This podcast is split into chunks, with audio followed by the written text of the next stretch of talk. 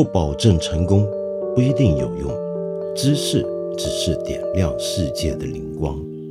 我是梁文道。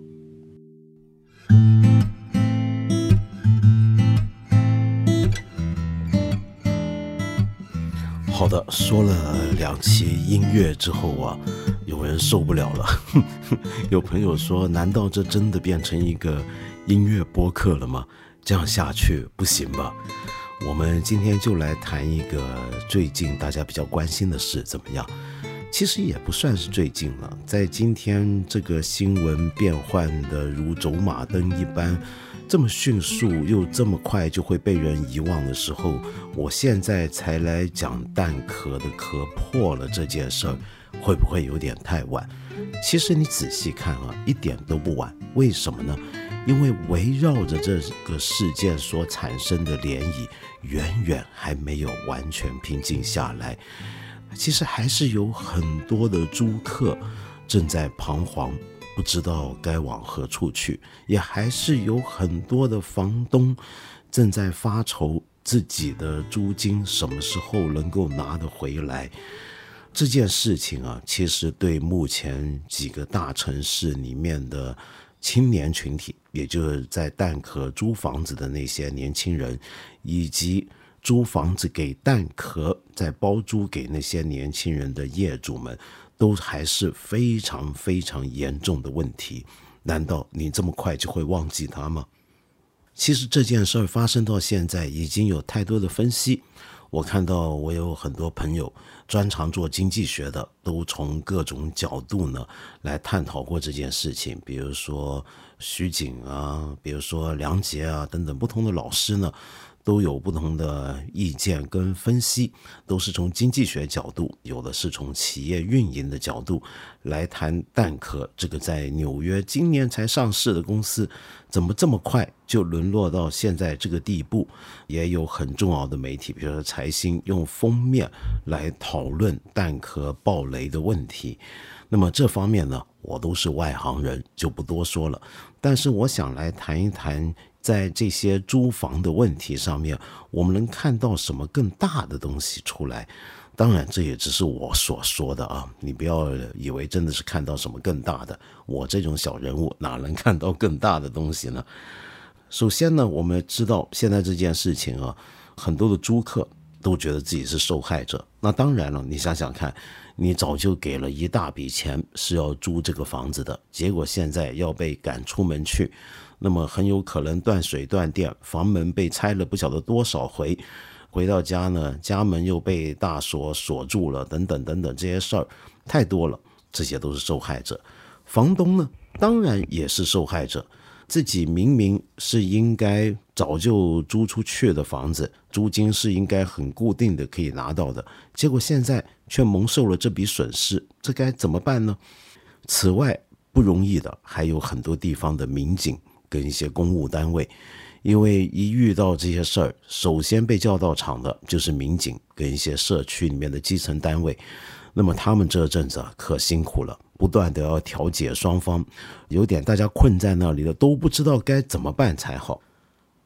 到底这里面错的是谁呢？我们当然都会说是蛋壳的错，像这么一个公司用这样的一个运营方法，不断的扩充，不断的筹借资金，不断的扩张，终于搞到今天这个地步。也有人说呢，其实这事儿完全是个意外，完全就是因为蛋壳当初的创始人自己被调查了，因为之前上一个企业的案子，结果使得他的资金链呢就断了线了，等等等等，各种说法都有。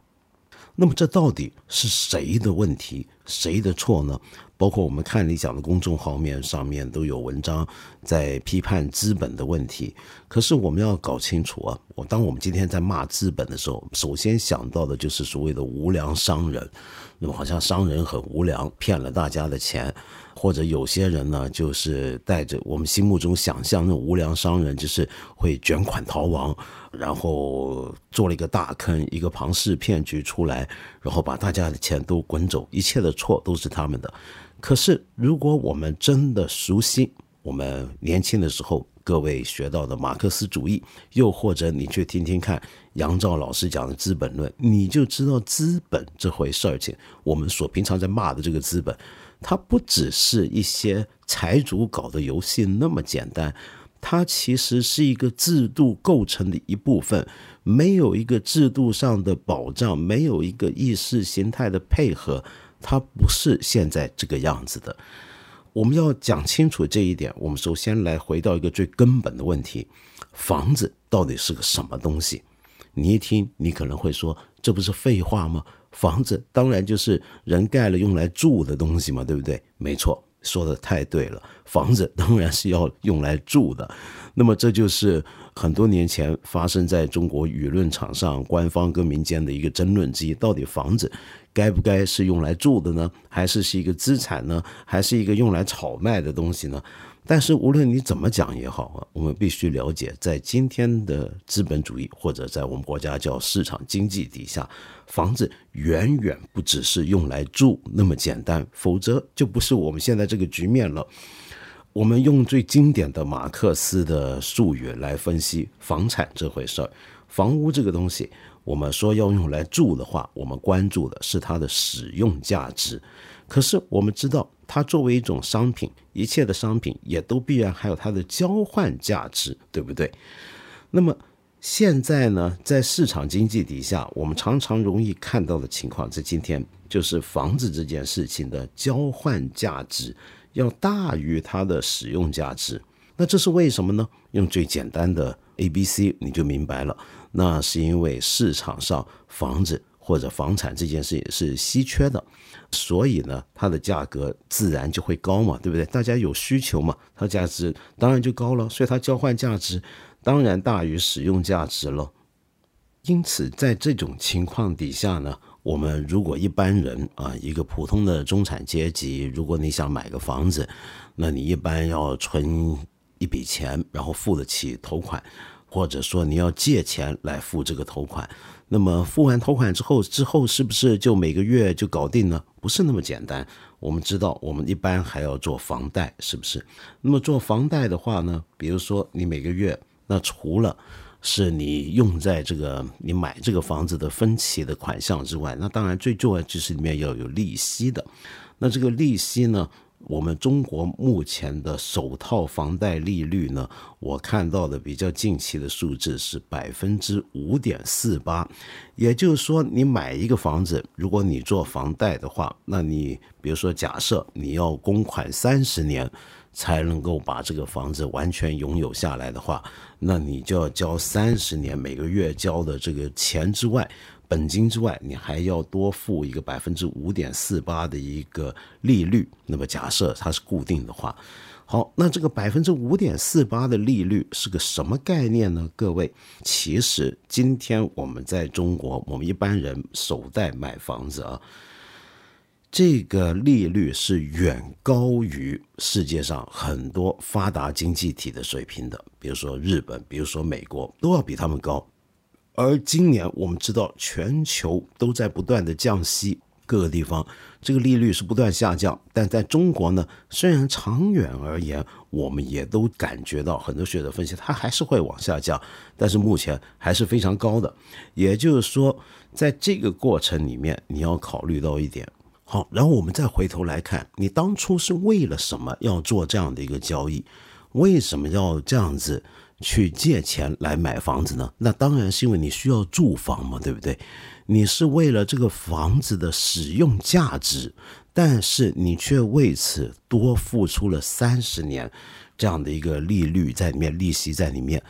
这样整个房子的概念就已经不只是用来住这么简单了。你做了这么一笔表面上看好像很不合理的一个交易啊，但实质上你最后能够取得整座房子的它的交换价值。因此在这个意义上，你买房子就成了在存钱，成了一种储蓄工具，那么它在替你储存它的交换价值。然后我们再来看，假如说按照我们一般的最近10几20年大家的很常见的一种感觉，就房子这个东西啊，它会不断的升值的，这个房地产呢是不断的往上走的。那么所以你现在买进了一套房子，3年之后或者5年之后，它的市值可能远远超出你现在的这个钱，那这时候你可以把握机会做房贷的再贷款，然后房子增值的那笔钱呢就能够换成现金，然后你就来做其他的投资，其他的交易了。那么在这个时候呢，房产就几乎成为了你的一个提款机，那么这就是所谓它的交换价值在不断的往上涨，不断的变大。因此在这里呢，我就可以引入一个最近20年在人文社会科学界影响力非常大的一个马克思主义地理学家大卫哈维的一个讲法 David Harvey， 这是一个你可以查一下，在国内他都非常有影响力，曾经来过中国，好像来过几次了吧，做过一些演讲，是一个地理学家，同时也是一个很坚定的马克思主义者，还做过一些很精彩的关于资本论的导读，这些导读呢，有的变成了书，有的你在网上能够找到他讲的在美国教书讲的课。他有一个很有名的讲法，他就想去改变原来马克思对于土地的看法。按照很经典的马克思啊，土地是什么呢？土地是一种生产资料或者生产条件。但是这个讲法坦白说是马克思受到他那个年代的局限了，他没有看到在我刚才所说的这样的一个情况的演变下面，土地现在是一种金融资产，而不是生产资料，也不是生产的条件那么简单，它是一种金融资产了，它的交换价值大过它的使用价值，然后这个交换价值呢，是可以当成你的一种个人资产的组合，是可以用金钱来计算的一种资产组合的一部分。在这个情况下，拥有房产的人呢，他们呢按照大卫哈维的讲法，就会形成一个自己的一种阶级，这种阶级他们垄断了某些的权利，它有个概念叫做阶级垄断地租，也就是说有产者拥有房产的人，他们尽管呢他们在比如说作为房东的群体，他们在市场上面当然要互相竞争，因为他们都想把房子租出去或者卖出去，但实质上他们是有共同的利益，这种共同利益使得他们成为某种阶级。那为什么又是垄断呢？那意思指的是他们拥有房产是相对于无产者而言，那么当然这里面的所谓的垄断阶级等等都需要再定义，那么这边呢我没有办法在这个小小的节目一一展开来详细讨论，有兴趣你可以自己找来看一看。好，刚才讲这一点啊，听起来有点玄乎，有点抽象，有点理论化，更实际点更简单点讲，那是什么呢？就用一个最形象的一个比喻来讲，就等于一个地方如果房地产市场非常热，收入差距拉大，有钱有房子的人当然希望他们辛辛苦苦买到的房产的价值是会不断的提升的，那么也就这个房子的交换价值不断提升。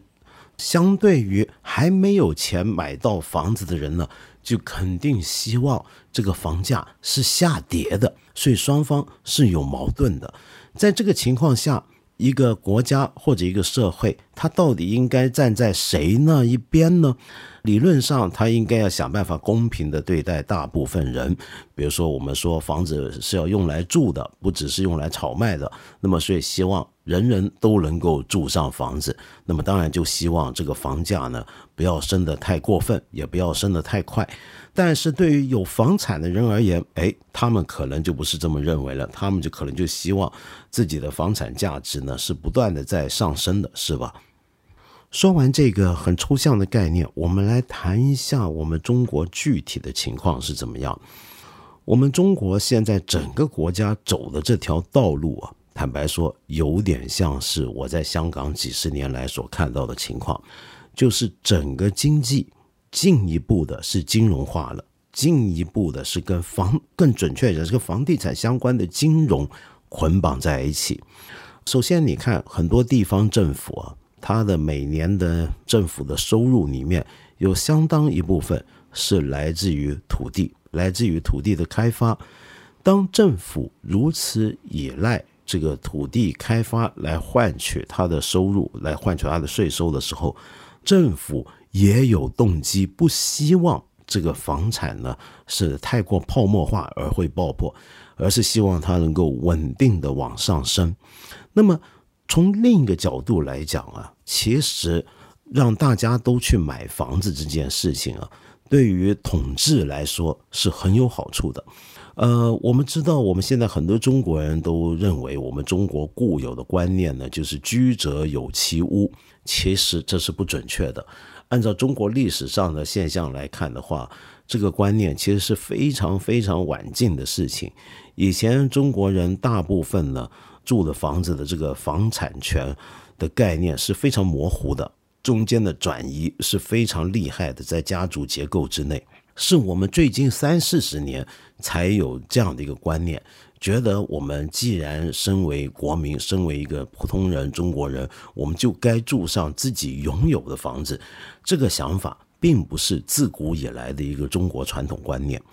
那么放在世界的角度来讲，它也不是一种很常见的观念。尽管很多国家它的房产的私有率呢都是相当高的，比如说最高的可能是新加坡了 91%， 有人认为中国也相当高，是接近 90% 的。虽然这个数字在计算上在统计上有很多的争论，很多人认为中国的房屋的私有率其实没有到达 90% 那么高，好，那我们就说是 70-80% 也来讲好了，它其实也还算是相当高的。这样的一个想法意味着什么呢？你想想看，假如我住房，我就想办法要尽量自己拥有的话，那就表示首先我要存钱去付得起头款，对不对？我要努力存钱，那我的工作是需要非常稳定的，我的收入是有可预期的来源，甚至是可预期的增长的。然后当我用头款买了房子，我也做了房贷之后，我每个月加上本金和利息，我要可能要另还足30-40年啊，或者是运气好10几20年，我才能够完全取得房子的所有权的话，我就要预期未来20年内我的收入也都是要稳定增长的。同时我还要预期，我为什么这个我的收入能够那么稳定呢？是因为我的人生轨迹也是很稳定的，我不会出别的问题。那我要不出问题，那必须是社会也不出问题才行，我是希望社会稳定的。从这个角度来看，一个国家如果大部分国民都想买房子来自己住的话，那这个国家大部分国民都会希望自己的生活稳定，都会对未来的预期呢是希望它能够稳定成长，稳定增长，不要出差错，不要出事儿的。当整个国家的国民的主流意识形态都是这么想的时候，其实对于管制来讲是非常有利的。也就是说，这个国家的国民不希望有太大的变动，然后这个国家呢统治在政府国家机器上面，它就可以长治久安，他也不太会遇到太大的麻烦。但是反过来讲，这也是个鸡跟鸡蛋的问题。你如果要一般人对未来有这么稳定的预期的话啊，我现在讲的是一般人啊，不是指的那种手上很有资产的人，你可以做大规模的开发转移等等等等，我不是说那种人。如果你大部分国民都对未来有这么稳定预期，你要首先这个国家这个社会能够提供给他一个稳定的预期，你要让国民相信我未来20-30年我们这个国家这个社会是会稳定向前的，是会经济是持续平稳的发展的，不会有很大的波动，就算有波动，不是往上跳，而不会往下跌，不会爆破，不会下滑，不会衰退等等等等。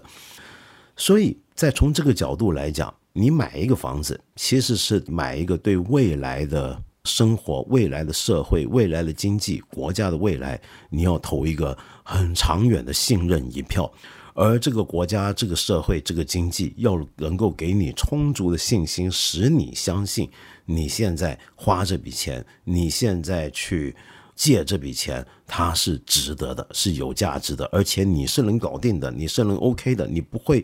过了10年你就结果供不起这个房子，不会有这个问题的。好，那这是对一个国家来讲，我刚才讲了，再重复一遍，绝对是个好事儿。所以我觉得在中国，当我们大部分人都有这个想法的时候，其实从政府的角度来讲不是个坏事儿，更不要说地方财政收入是依靠土地为主。好，但现在问题来了，随着经济发展，在过去20多年的全球化里面，我们看到一个在全球市场经济里面的现象，那就是贫富差距都在拉大。这个问题已经在全世界各地都带来了他们各自不同的反应，包括美国政治现在乱成这个样子，某个侧面上来讲也跟全球化带来的贫富差距的拉大是相关的。而这个贫富差距的拉大，我以前也讲过，其实它又跟年纪是相关的。我们会发现年轻一代人，10来20岁的人，或者现在比如说你今年大学毕业，你大概对你未来的收入的这个预期，你会发现跟你上一代人不一样了。你开始不太敢肯定自己是不是能够很迅速的增加你的收入，你未来的收入的前景是否如此一帆风顺，你都开始不太敢肯定。至少你现在大学毕业，比如说我们就讲今天一个大学毕业生，如果他在就算北大毕业要买套房子，你猜猜看他要以他现在收入，他要花多少年才能够买得起完全拥有一套房产呢？那这个数字呢，我们今天都听得太多了。比如说一个普通大学生可能要用20年或者30年甚至一辈子才能够终于拥有一套完全的房产，这种话我们都听得太多了。好，那么在这个情况下，他怎么能够做到自己搞定自己的住房呢？要不然就是靠家里面，比如说可能是自己父母有办法能够帮他搞定，就算是他靠父母搞定啊，他父母很有可能也跟他不住在同一个城市，他父母可能在老家，他自己在北上广深打拼，那么这时候他该怎么办呢？那他当然就要租房了，对不对？而租房我们就要说到我们这个以自有住宅为基础的一个环境底下，这个租房的空间到底有多大？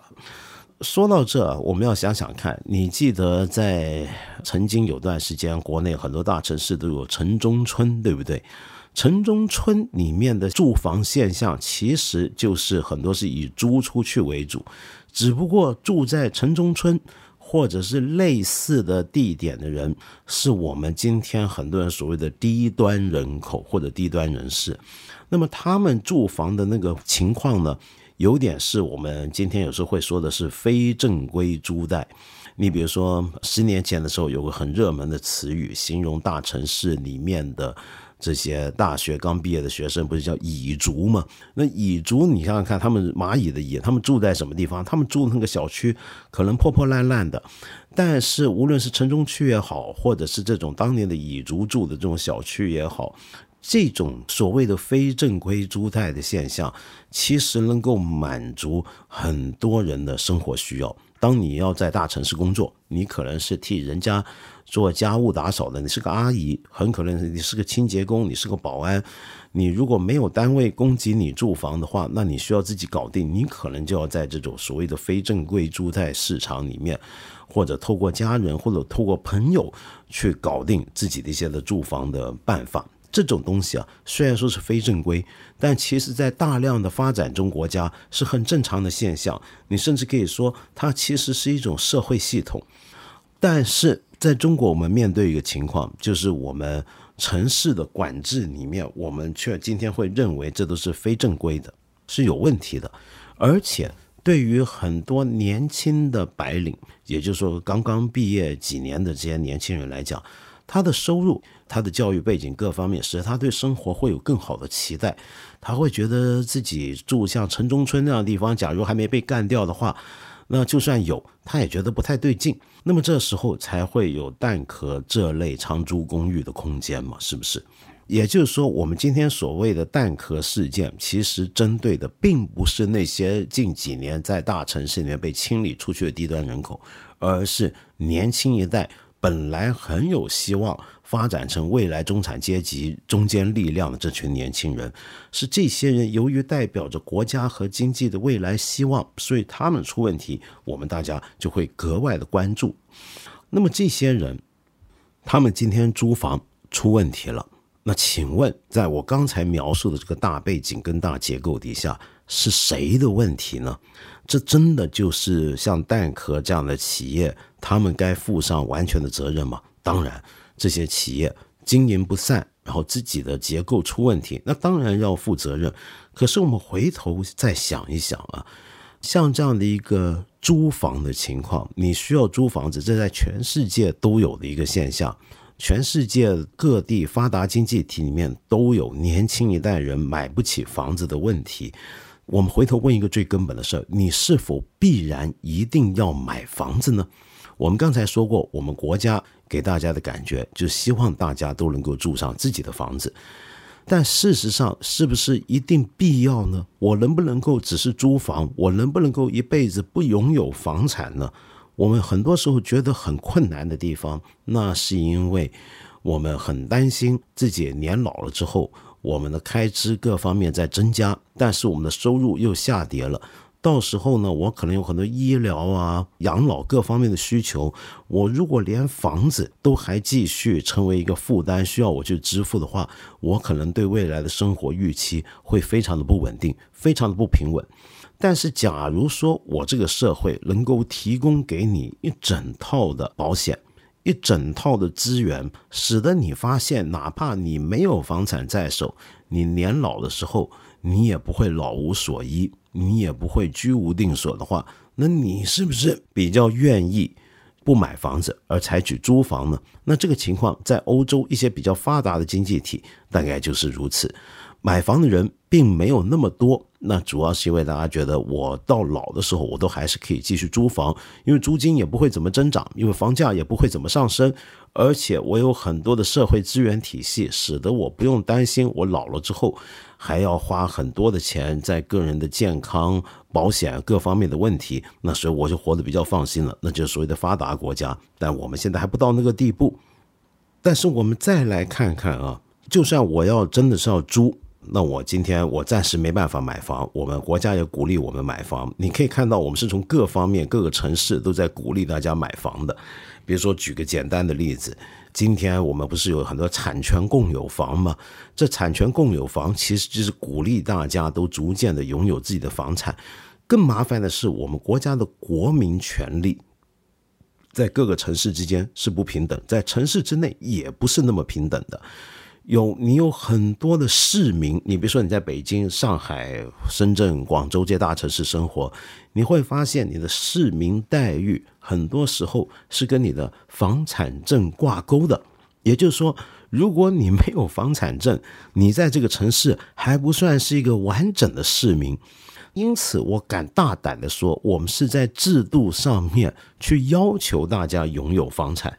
你没有房产，你还不算是个地道的一个城里人。当然现在很多城市，特别3、4线城市在竞争人才，因此在市民待遇和房产证的捆绑之间呢，也逐步在放松。而且我们国家过去几年呢，也都看到了现在年轻人真的负担不起，所以也在鼓励租嘛，对不对？由于鼓励大家以租代购，或者至少是租购并举，或者是房住不炒，那么因此才有长租公寓的空间。可是长租公寓这件事说回来，它爆雷了，是否一定是资本的问题呢？那我们一定要再来想想，为什么是只有资本，只有私人企业，只有私人资本才提供给我们长租公寓？也就是说，回到刚才讲的，长租公寓是否一定是一种商品呢？这个问题我想我们放大一点眼光看看别的地方比较，你就会知道有不一样的情况。比如说在国内研究这个问题上面很有心得的上海交通大学的陈应芳老师呢，他就曾经留学过的日本的经验来向我们介绍过。他说呢，像在日本啊，提供长租公寓的就绝对不只是牟利的资本这么简单，还有很多是公团，还有很多非盈利机构，还有很多非政府组织，当然更重要的是政府。也就是说，针对那些买不起房子的人，或者不想买房子的人，或者这些刚刚毕业没有能力去购房的年轻人，这个社会上租房子给你这件事情啊，是有很多种选择的。当然有的选择是我们最熟悉的，是一些老房东，他手上多一套房子租出去呢，也不算是要赚大钱，他只是给自己一个生活费用。那么这也就是在蛋壳爆雷之后，有很多老房东，我觉得他们我特别同情他们，是因为他们其实是会断掉自己的生活收入来源的。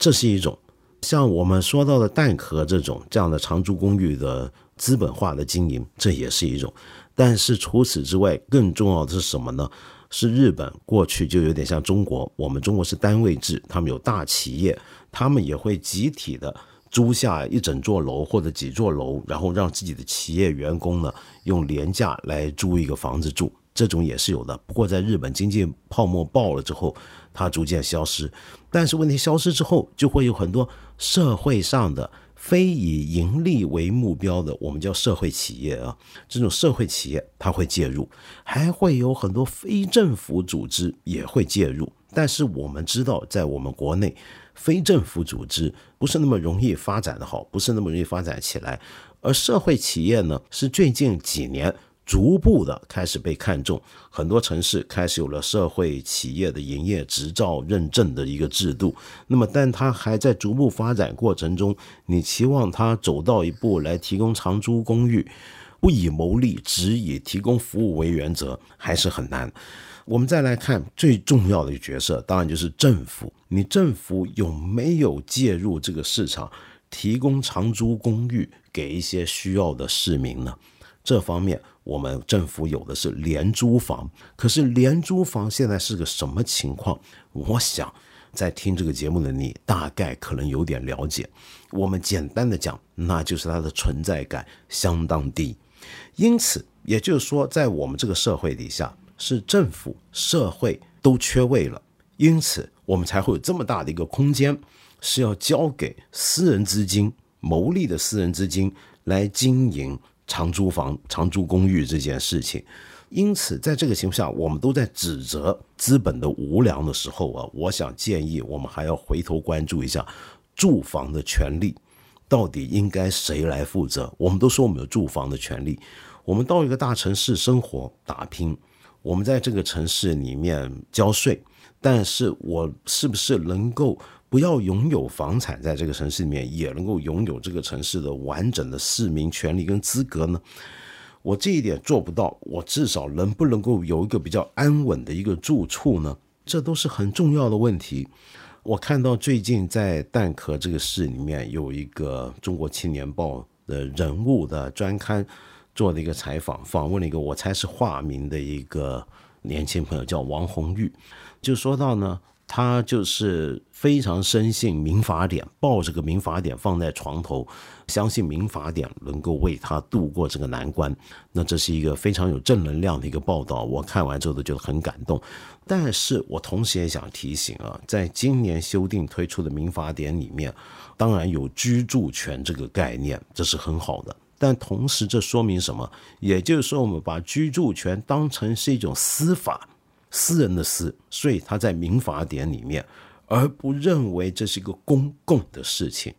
我在这里想再次提出跟建议的就是，居住权不是一个私人的事情，不是你一个自己你找不找得到地方住的问题，这是一个公共问题。最后当然还是要说，我刚才也讲过很多次了，这个问题在全世界现在都很严重，很多发达经济体都要面对这个问题，都要解决这个问题，就是房住的问题，住房的问题。你比如说像我上一集节目提到过的，在2019年非常红的韩国电影《寄生虫》，它难道它的核心不就是一个居住的问题吗？哦，话说回来，《寄生虫》那个电影出来之后，因为在韩国的反响非常大，所以韩国政府呢就改变政策，要去更加关注这些所谓的地下居住，其实有点像我们中国过去城中村那种情况，开始想办法要协助住在那里面的人处理他们面对的困难了。这是一个所谓的电影改变一个国家的一个案例之一，当然最后改变的怎么样我们还不知道。但回头我想说的是，我们国家既然作为一个社会主义国家，我今年开始大谈马克思，很多学经济学的人可能会觉得很难认同，不以为然。但是既然我们讲社会主义，我们就要关注社会在住房问题上面的介入到底该占一个什么样的位置。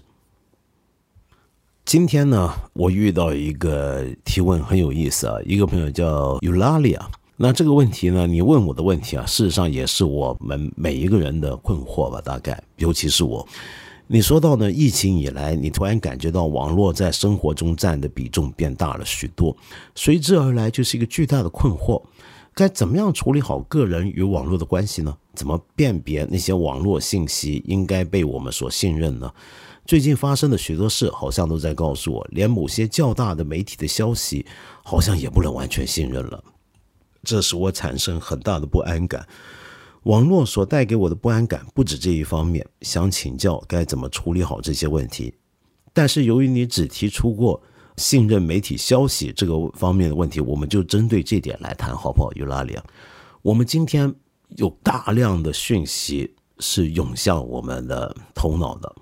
大部分都是透过网络而来。那这些消息呢，有很多是透过我们的朋友圈、我们的朋友推荐、我们所在的一些的群上面的互相传递。这里面的确是良莠不齐啊，这里面的确是真假难分。那所以很多时候我们遇到这些东西，我们觉得有点怀疑的话，我们就会去寻找所谓的主流官方媒体。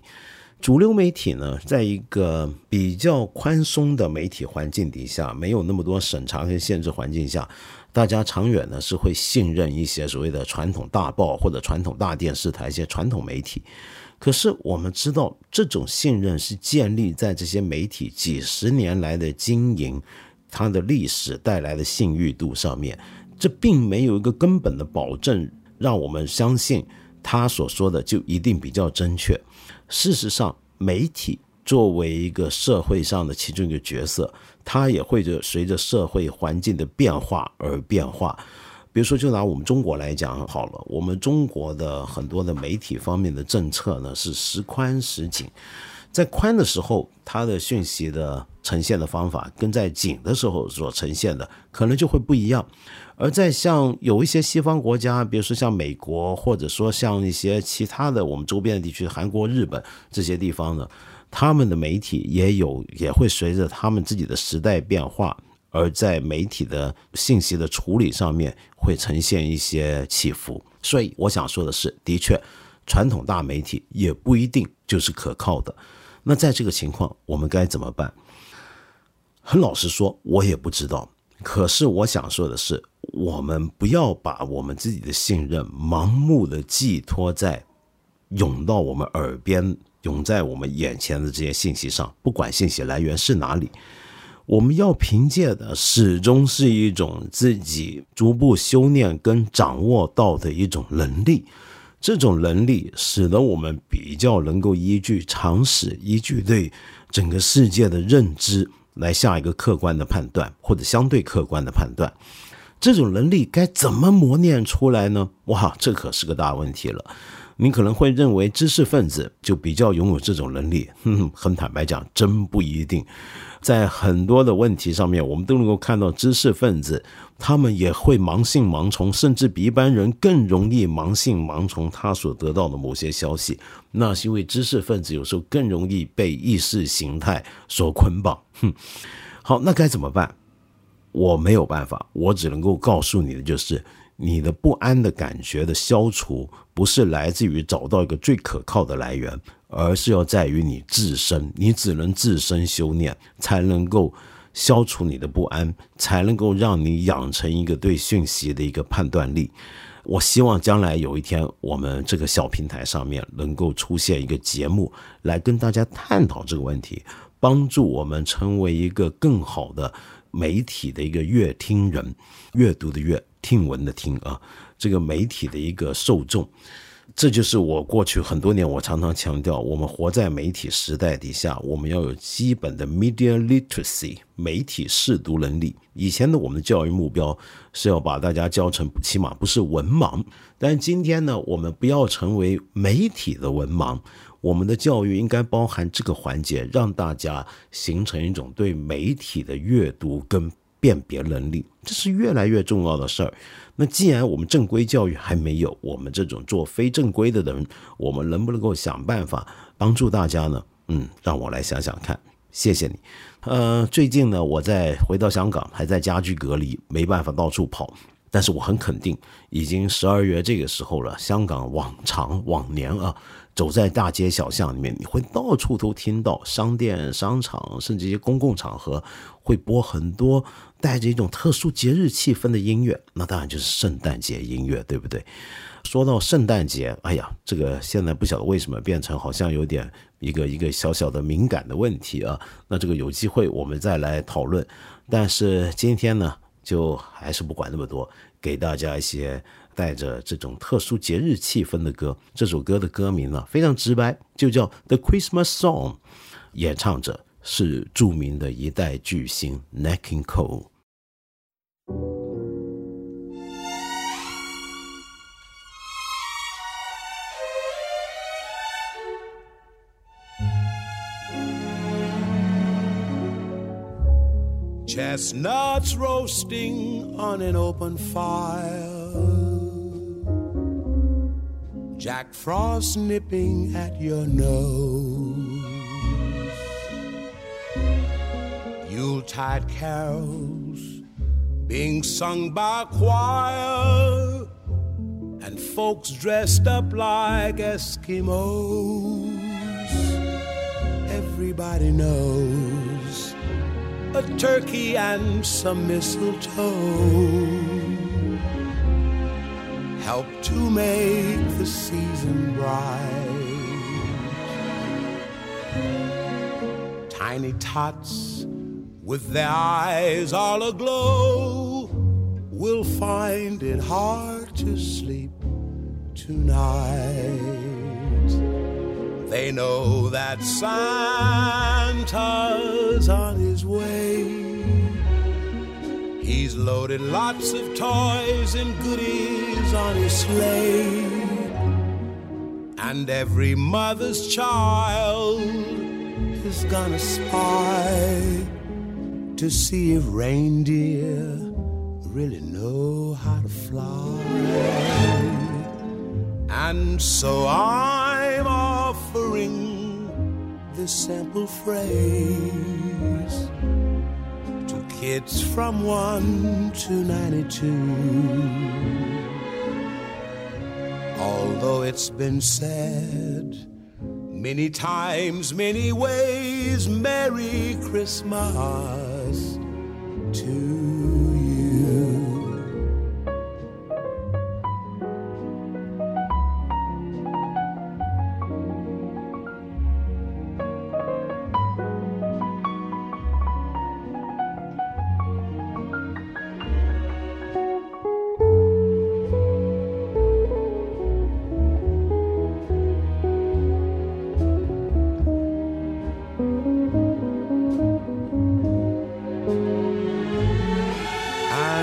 So I'm offering this simple phrase to kids from 1 to 92. Although it's been said many times, many ways, Merry Christmas to you. Thank you.